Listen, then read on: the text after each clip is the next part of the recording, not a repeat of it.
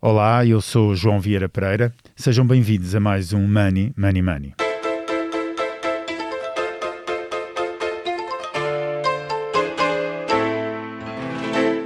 Comigo aqui em estúdio está João Silvestre, editor de Economia do Expresso. Olá, João. Olá, João. Como habitualmente, vamos tentar dar respostas simples a problemas complicados. E o que trazemos esta semana, se não tem barbas, parece.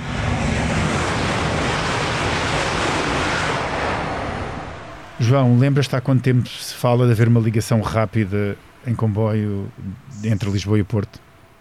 Já se fala bastante. Agora lembro-me com algum detalhe, porque entretanto saiu a notícia e repara, todos reparámos que ela tinha sido dada Mas, quase. é, mas, mas tem mesmo barbas, não é? Tem barbas e são brancas, provavelmente já. Muito bem. Eu não sei se habitualmente faz aquele trajeto. Eu sou passageiro frequente, até porque nós temos uma, uma delegação no Porto, e portanto eu sou passageiro frequente do Alfa Pendular quando preciso ir ao Porto. Portanto, abandonei o, quer o avião, quer o carro próprio para deslocar uh, para o Porto. Um, é, é, verdade que a ligação entre Lisboa e Porto podia ser mais rápida, mas não deixa de ser confortável. Quer dizer, tem. O comboio é relativamente confortável, tem ligação ao Wi-Fi, também podia ser melhor às vezes, mas pronto, podemos ir a trabalhar, é, para já, e o preço não é, não é nada, não é nada, uh, não, não, é nada caro, até é bastante em conta. Uh, não sei se tu partilhas dessa ideia ou não, e se tu costumas andar de comboio ou não, mas uh, fica aqui qual é a tua impressão do que, é que existe atualmente? Não, eu acho que sim, acho que o serviço é bom. Eu já fiz várias vezes aquela viagem, ultimamente não tenho feito, mas e, e gosto de andar de comboios em geral, e portanto eu acho que o serviço é bom, o preço não é extraordinariamente elevado o Wi-Fi podia ser melhor. Naquele comboio, noutros, noutros comboios também tem, também tem Wi-Fi. E, e, é, e é dos poucos sítios onde ainda, por exemplo, distribuem jornais. Exatamente. Pelo menos na, pelo menos na classe. Na, na classe Depende do sítio, chamada sim. classe executiva ou primeira, etc. Não sei o que é que lhe chamam agora. Muito bem. Mas parece que hum, com os milhões da Europa, os prometidos milhões da Europa, vieram também as ambições. E uma delas é de Pedro Nuno Santos, que no novo PNI, o chamado Programa Nacional de Investimentos 2030, colocou como um dos principais projetos uma nova linha de comboio entre Lisboa e Porto, preparada para velocidades até 300 km por hora. E a acontecer ligará as duas cidades em apenas uma hora e 15 minutos. Isto, se bem que numa segunda fase, porque em primeiro ou numa primeira fase essa infraestrutura será construída na chamada Bitola Ibérica, uh, e articulada com a rede convencional. E assim os comboios, vai receber comboios que no máximo vão atingir velocidades entre os 220 e 200 km por hora. Só depois virão as velocidades mais altas. Mas a hora e 15 de Pedro Nuno Santos bate as duas horas que Pedro Marques, ex-ministro das Infraestruturas, tinha apresentado no final de 2018. Dois anos depois, e um ministro diferente, e muitos mais milhões, foram suficientes para diminuir radicalmente o tempo de viagem. Isto leva-nos às perguntas, ou à pergunta que nos trazes aqui hoje. Precisamos mesmo de um TGV entre Lisboa e Porto? E se sim, se é possível fazê-lo? Para tentar responder a estas questões, convidámos José Manuel Viegas, professor catedrático, embora já aposentado, do Instituto Superior Técnico e especialista em transportes. Olá, professor, bem-vindo ao Money Money Money. Olá, bom dia, boa tarde. Professor, comece por si por perguntar, se calhar, começar pela pergunta que nos traz aqui. Precisamos mesmo deste TGV ou desta ligação rápida entre Lisboa e Porto? Bom, a questão do precisamos mesmo, seja do que for, é sempre delicada, exceto precisamos de estar com saúde e com o planeta em boas condições, etc. Trata-se de um requisito que, a meu ver, é muito importante para melhorarmos a capacidade competitiva da economia nacional. Aquilo que nós verificamos é que, hoje em dia, a capacidade competitiva dos países está muito associada, e das regiões, está muito associada àquilo que normalmente se chama as economias de aglomeração. Precisamos de ter números significativos de pessoas e empresas com muito boa acessibilidade entre eles. E aquilo que vai permitir a construção de uma linha destas, se for bem organizado, se tiver as estações intermédias convenientes e serviços que parem poucas vezes, mas cada estação tem vários comboios por dia, mas uma linha destas só se faz para ter muitos comboios por dia, portanto isto é, as duas coisas são compatíveis, é passarmos a ter como se fosse uma área metropolitana Porto-Lisboa e eventualmente até Braga-Setúbal, ou mais adiante Corunha-Setúbal. E se fizermos isto, de repente, no conjunto, para ir, se formos até à Corunha, se não indo até à Corunha, já temos 8 milhões de habitantes. Se formos até à Corunha, passamos a ter 10. Já passa a ser uma área metropolitana à escala das grandes áreas metropolitanas. Ou seja, seria possível, em teoria, seria possível viver em Lisboa e trabalhar, por exemplo, no Porto, ou em Aveiro, ou em Coimbra? Perfeitamente, tal como eu tenho há 30 anos amigos que moram em Dijon e que trabalham em Paris, ou que moram em Paris e trabalham em cidades ali pela zona do meio da França. Isso é hoje muito frequente. Há famílias que têm pessoas a viver em Lyon, que são 520 quilómetros de Paris, e em que não vão todos os dias, mas vão dois, três dias por semana trabalhar a Paris. Portanto, e, mas não é só a questão das deslocações casa-trabalho, é a questão de irmos às reuniões, é a questão das empresas poderem trabalhar em conjunto com muito menor fricção, que o território, o espaço cria fricção. Portanto, aqui trata-se sobretudo de podermos ter uma grande área metropolitana que cobre toda a fachada atlântica, onde residem cerca de 80% dos portugueses. E, e depois as articulações disso com as linhas transversais permitirem a integração nessa grande área metropolitana das pessoas que moram ao longo dessas linhas transversais. Portanto, se eu percebo, na sua opinião, há procura para uma ligação deste tipo. Ou seja, eu diria que a vantagem da economia nacional temos que ser capazes, depois, capazes de organizar o território e a maneira de alimentar essas estações para que a procura se concretize. Se quiser, há procura potencial. Mas, por exemplo, se as estações forem mal localizadas, isso pode matar uma parte importante da procura. E eu lembro-me que já houve muitos projetos de ligação em TGV ou alta velocidade ou etc. E, e, e, e discute-se sempre, obviamente, Lisboa-Porto, mas também se discute Porto-Vigo ou Lisboa-Madrid. Não seria preferível começar por esse tipo de ligações uh, antes de uma, de, de uma ligação mais rápida entre Lisboa e Porto? Não. Um, pelo menos, certamente, não a Madrid. Porque se tivéssemos só Lisboa a Madrid, Lisboa seria facilmente um satélite de Madrid. Se tivermos a ligação entre esta fachada atlântica e Madrid, e esta é uma das razões pelas quais, aquilo que eu vou dizer agora é uma das razões principais pela qual eu sempre defendi a, solução do ter deitado, é porque teríamos Madrid ligado a uma área metropolitana com 8 milhões de habitantes que é maior do que a população de Madrid. Mas essa, solu essa solução de ter deitado é a solução defendida por João Cravinho há sim, 20 anos 20 mais. Anos. Sim, Exatamente. Sim, sim, E é a mesma solução. Penso ter, ter sido, fui um dos primeiros a defendê-la e a escrever sobre isso, um, precisamente por causa de, por um lado, servir Lisboa e Porto, mas também servir o resto desta área metropolitana, ou seja, falar com Madrid em situação de paridade ou até de maior população. E, e, e não deixa... com os 3 milhões de Lisboa contra os 5,5 de Madrid. Então deixa-me fazer uma, uma, uma, pergunta muito simples e direta. Porquê é que nunca se avançou para esse projeto? Foi uma falta de dinheiro? Foi largamente falta de dinheiro e aquilo que em português corrente se chama mais olhos que barriga, porque em contraponto a essa solução do ter deitado apareceu uma solução com cinco linhas que era ir com o TGV a todas as freguesias do país. Sim, sim, que eu lembro essa não tem se não dinheiro. Me engano, se não me engano, foi pela mão de António Mexia quando, enquanto era uh, Ministro das Obras Públicas. Não, não, engano, não, foi, não foi com certeza, foi bem antes disso. Ainda antes disso. Antes disso. mas antes ele disso. também pegou, eu lembro-me dele também ter pegado nesse projeto. Sim, sim, ele também pegou, mas pá, foi, foi bem antes disso, ele aparece logo no início da, da, deste século.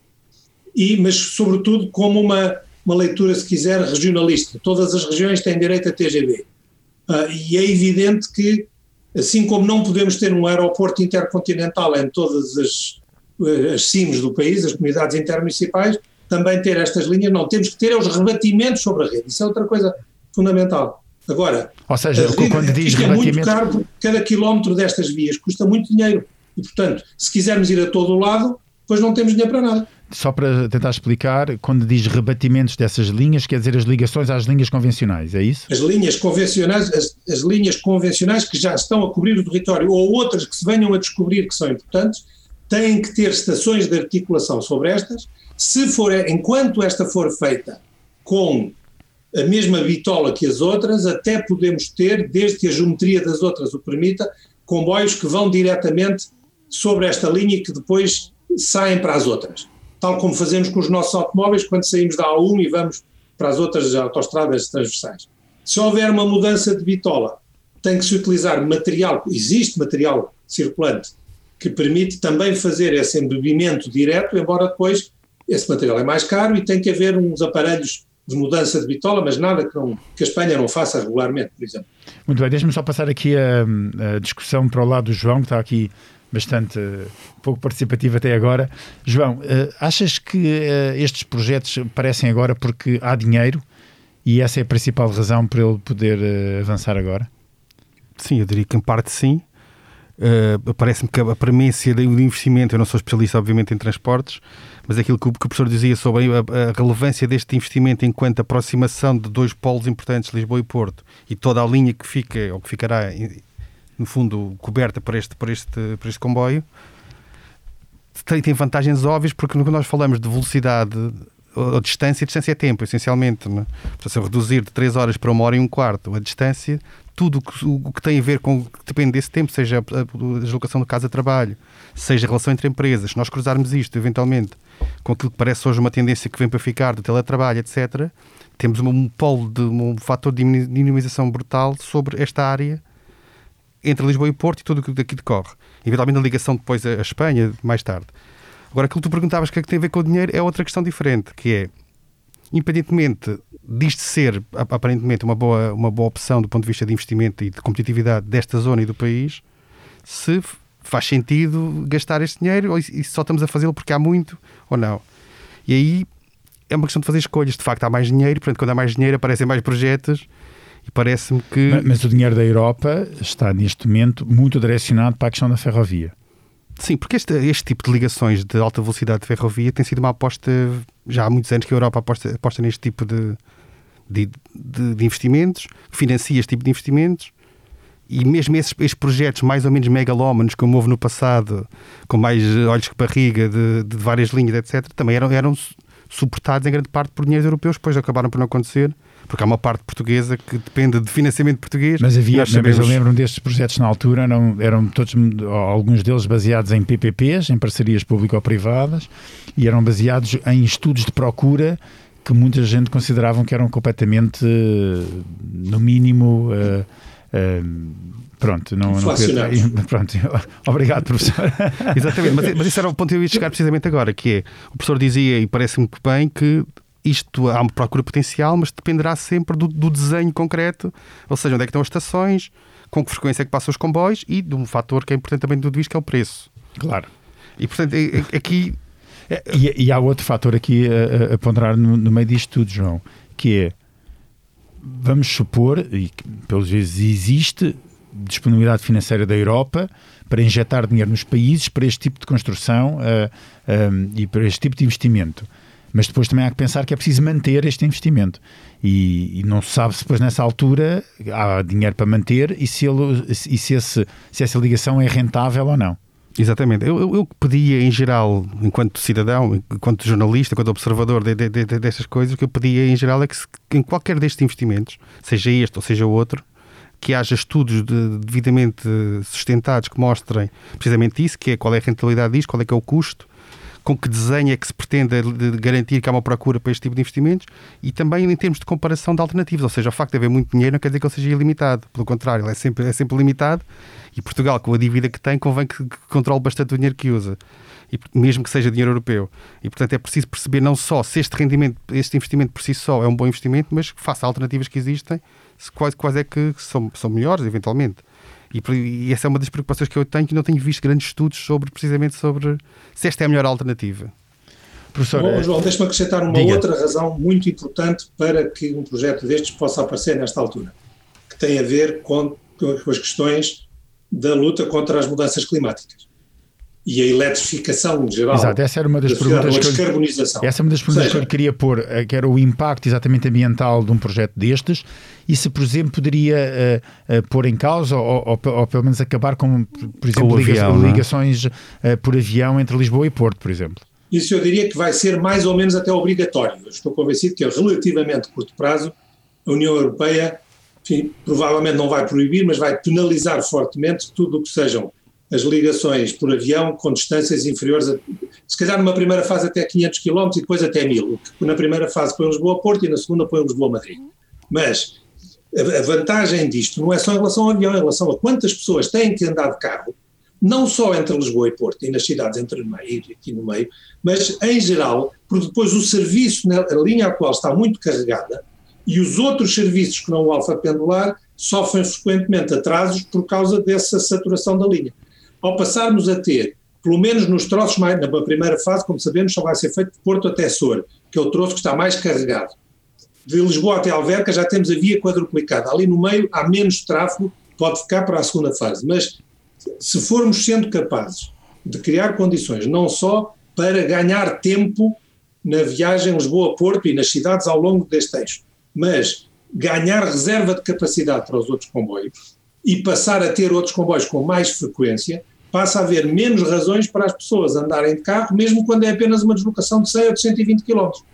E atualmente em Lisboa, em Portugal, muita gente, como vocês e eu, para Lisboa-Porto já só vão de comboio, mas se for preciso ir Lisboa-Coimbra ou uh, Santarém-Aveiro, se calhar já não pensam em ir de comboio, já só vão de carro. Exato. Trata-se de trazer para o comboio, para o transporte eletrificado, um conjunto muito mais vasto de pares origem-destino, como nós dizemos nos transportes, que hoje, em larga medida, não são clientes. Mas deixe-me só olhar um bocadinho para este projeto com algumas perguntas sim, sim. que eu gostava de fazer só para quem nos ouve. Para só também. para dizer que não é só a questão do dinheiro, está a ver? É claro também, há também esta questão ambiental que é muito importante e que justifica porque é que a União Europeia e a Comissão em particular, mas a União em geral, estão a favorecer a ferrovia relativamente à rodovia. Muito bem. Além do ambiente, da questão também da segurança rodoviária, que é, um, digamos, um outro aspecto que também pesa nisto. Muito bem, mas só para perceber, uh, um projeto deste tipo ou deste, de, deste género demora quanto tempo a executar? Ou seja, quando é que será possível, se tudo correr bem, que, que entremos em Lisboa ou no Porto e demoremos uma hora e um quarto a chegar ao destino? Uma hora e um quarto, é, eu nesse não consigo pôr-lhe uma, uma data. Porquê? Porque esse vai depender da mudança de bitola. Uhum. E a mudança de bitola não deve ser feita a começar por Lisboa-Porto porque esses comboios depois não têm outros sítios para onde mas, ir. Mas pelo que eu percebi, este projeto eh, é feito em bitola ibérica, primeiro. É feito em bitola ibérica, ibérica, exatamente, uhum. mas só há material circulante para andar a mais de 250 km, ou seja, para, para fazer uma hora e um quarto é preciso ter comboios que andam a mais do que 250 km por hora, e esses comboios só são produzidos para bitola standard. É a chamada bitola europeia, não é? Bitola europeia, sim. Eh, nos outros continentes chamam-lhe standard porque ela também existe claro. lá e não só na Europa, mas pronto, na bitola standard. E, portanto, aquilo que nós temos que ver é se nós formos fazendo via nova nos troços em que a via atual ou está muito carregada ou é geometricamente menos boa, até onde é que se consegue chegar? E aparentemente é algures entre uma hora e 45 e as duas horas. Ok. E, portanto, e esse é um horizonte em relação ao qual eu diria que só dependemos desta linha. Ok. E esse horizonte será mais ou menos quando, se correr tudo bem?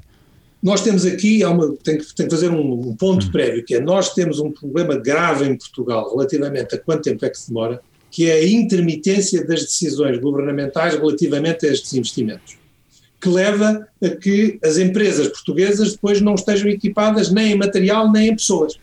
Exato. E, portanto, se se quiser ter alguma incorporação nacional significativa do lado da obra pública, isso demora algum tempo para que as empresas se equipem, que se preparem, e mesmo assim, como são concursos europeus, não é óbvio que elas vão ganhar os concursos. Claro. Professor, deixe-me deixe exatamente pegar sendo nesse otimista, ponto. Sendo otimista, assim, sendo otimista, eu acho que o Porto Sor, se calhar, consegue estar no terreno dentro de 5, 6 anos.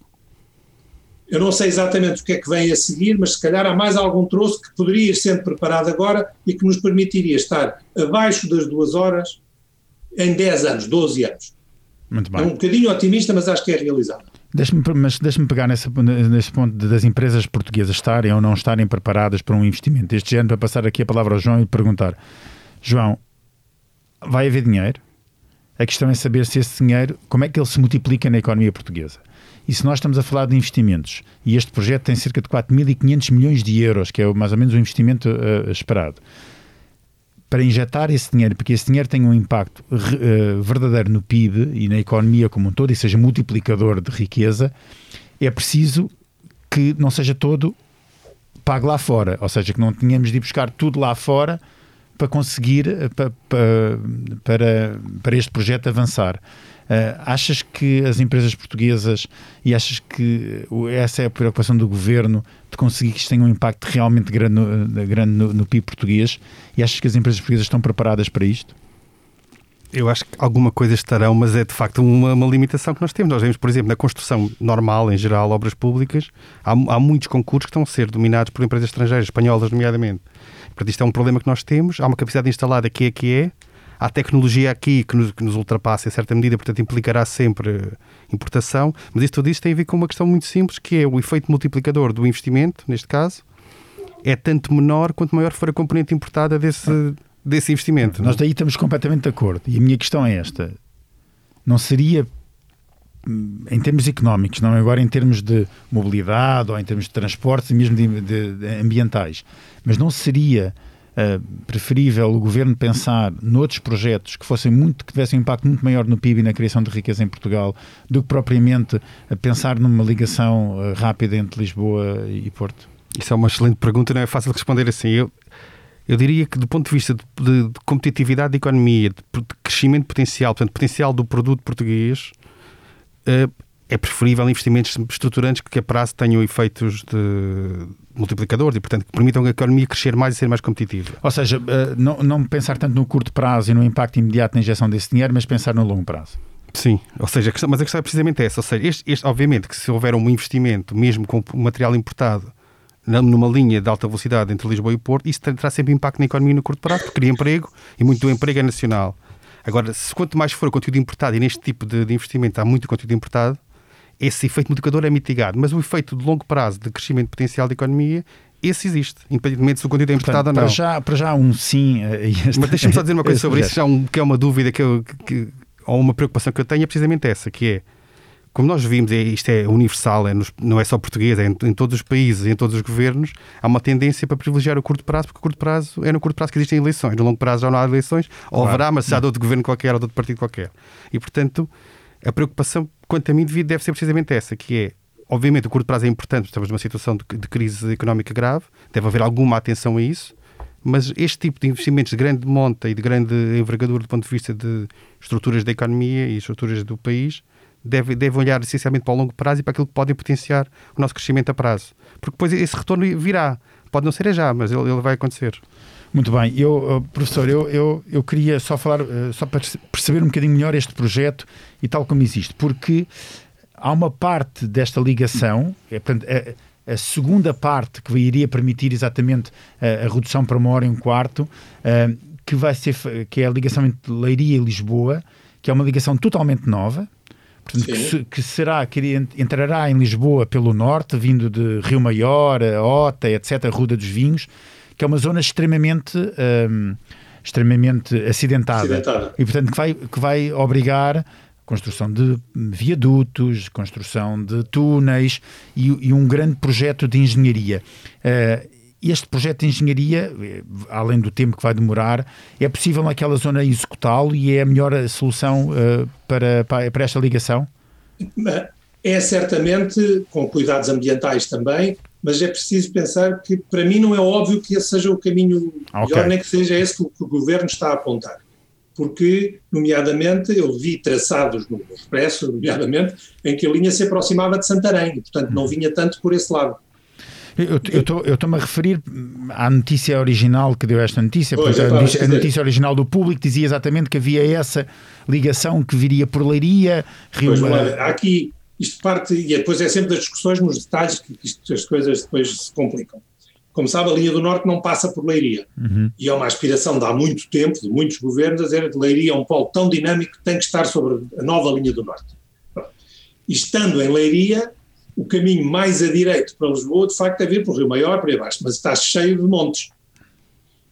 Têm surgido opções que é chegar pelo menos mais próximo de Santarém e vai passar a estar, se quiser, mais nas encostas suaves do Vale do Tejo. Só que aí depois a ocupação urbana é muito cara, é muito grande. E, historicamente, nos outros países, aquilo que se tem visto é que, apesar de tudo, é mais barato fazer túneis e viadutos do que expropriações de terrenos muito valiosos. Uhum. Ah, mas isso, quem for fazer o projeto de engenharia tem que ter, esses, tem que ter isso tudo presente. E esse projeto de engenharia também pressupõe uh, a construção de novas travessias, quer no, quer no Rio Douro, no Porto, quer no Rio Tejo, em Lisboa. Uh, ou seja, estamos a falar ah, de uma terceira Rio Tejo, travessia. Em Lisboa, esse projeto Lisboa-Porto não exige. Aquilo mas, que exige é se viemos a pensar a ir para Madrid e já agora servir também o novo a extensão do aeroporto de Lisboa.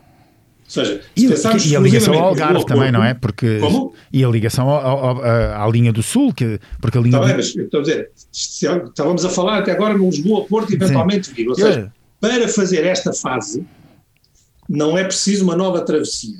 Quando começarmos a falar na ligação ao novo terminal aeroportuário, na ligação a Madrid, na ligação ao Alentejo e ao Algarve, aí sim. Mas não vale a pena pensar. Que ela tem que ser feita. Mas não vale ela a pena pensar logo em, logo em tudo e pensar que se calhar temos de começar. Certamente a... vale a pena pensar em que a maneira como a linha de Lisboa vai para o norte tem que ser compatível com a maneira como a linha a partir de Lisboa atravessa o Tejo. Se, vamos, se não vamos pensar nisso, depois é para enganar-me, falha aqui qualquer coisa. Ah, okay. Portanto, tem que ser pensado, o que não quer dizer que tenha que ser projetado. São coisas diferentes.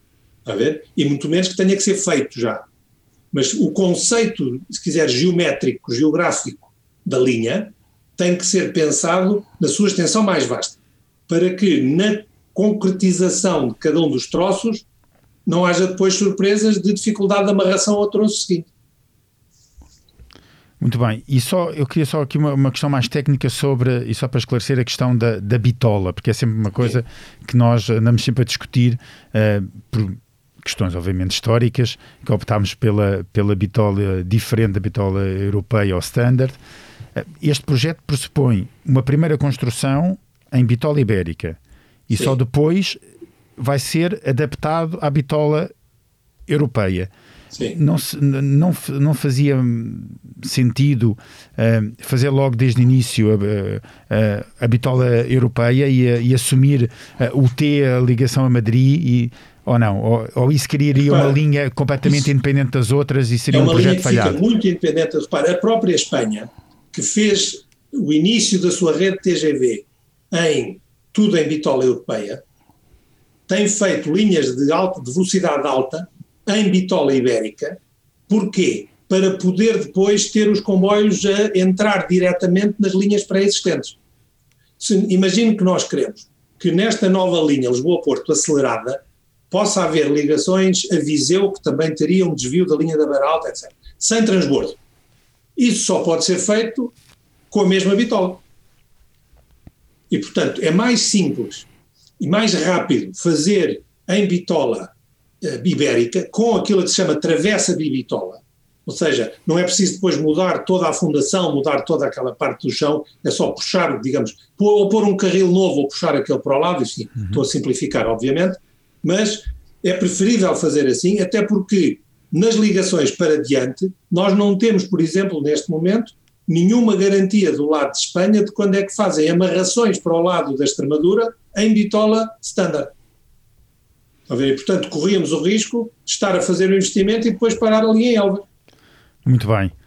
Eu, uh, eu não sei se, João, tens alguma pergunta para o, para o professor? Por acaso tinha uma pergunta já agora, só para terminar, que tinha que ver com a questão do preço. Qual é que é o preço que acha que pode ter eh, este, estes bilhetes? Poderão ter um, um bilhete de Lisboa ou Porto? Sim.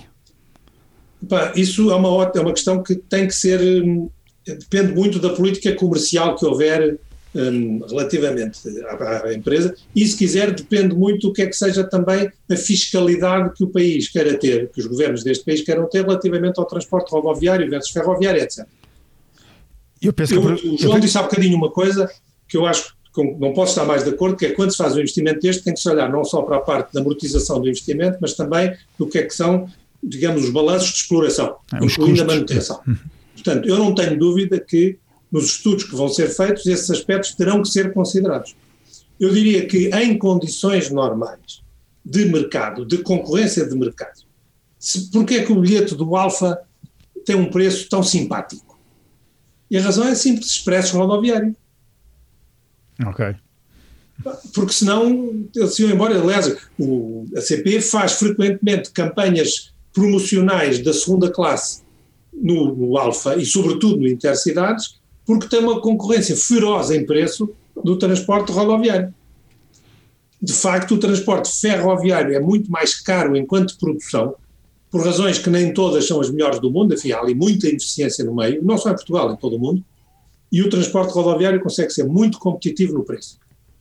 Se a fiscalidade do transporte rodoviário mudar, entretanto, as coisas podem, -se, podem melhorar. Apesar disso, é preciso que se diga, o Alfa é um serviço rentável com os preços de hoje, porque tem, enfim, era antes da pandemia.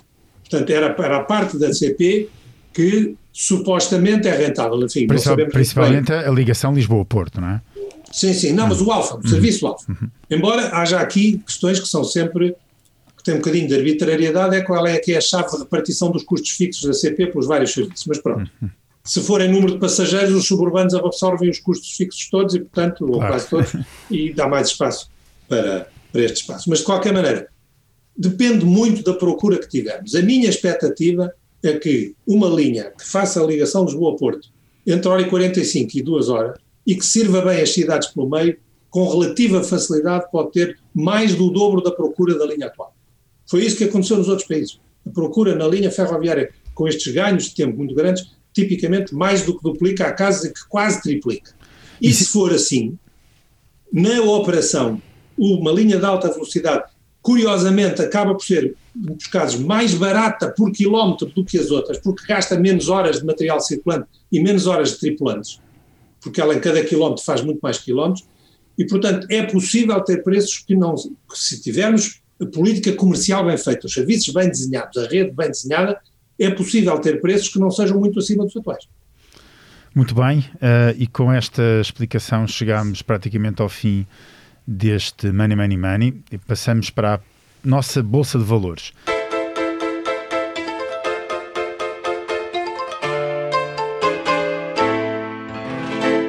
Foi anunciado pelo Fórum da Competitividade como uma possível medida para ajudar no combate à pandemia a atribuição do subsídio de Natal em antecipação uh, para compensar as quebras em novembro na economia. Concorda com esta possível antecipação do subsídio de Natal? Acho que pode fazer sentido se as pessoas fizerem, como apesar de tudo é o normal em Portugal, a maior parte das compras em regime presencial.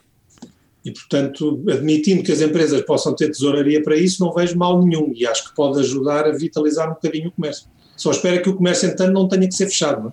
Pois, esperemos, esperamos, esperamos todos. Esperamos todos Sim, mas parece-me ser uma ideia boa. Parece-me ser uma Aliás, ideia boa. Aqui, pelo menos é assim. Por aí assim. Nas empresas que tenham tesouraria para isso, acho que sim. Naquelas que não tiverem tesouraria, acho que pode ser perigoso estar a obrigá-las, porque depois podem estar a dar o subsídio de Natal e não terem dinheiro para pagar o salário. Muito bem. Boa explicação. João, tu, uh, para ti, uh, compras ou vendes esta notícia surpreendente, ou talvez não, de que a China reduziu a carga fiscal em 2,09 bilhões de yuan, que dá mais ou menos como 268,6 mil milhões de euros, nos primeiros três trimestres do ano.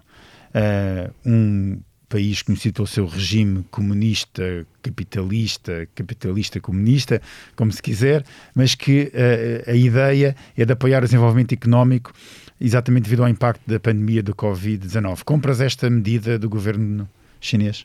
Sim, compro. Acho que, eh, em primeiro, porque a China tem, tem, tem, tem, um, tem uma economia gigante e que tem pouco consumo para aquilo que é o normal nas economias, nas outras economias, o peso de consumo é muito baixo. Há agora um plano quinquenal que foi aprovado na última semana e que vai precisamente dinamizar isso, e portanto eu acho que uma economia como a chinesa, que importa tanto, ou melhor, que exporta tanto e importa menos, portanto tem um saldo positivo grande, pode, ter, pode dar um contributo para, para, a recuperação da economia mundial, dando precisamente estímulos ao consumo. Estou a falar de um mercado gigante e que tem potencial para, para consumir muito mais do que aquilo que consome hoje em dia.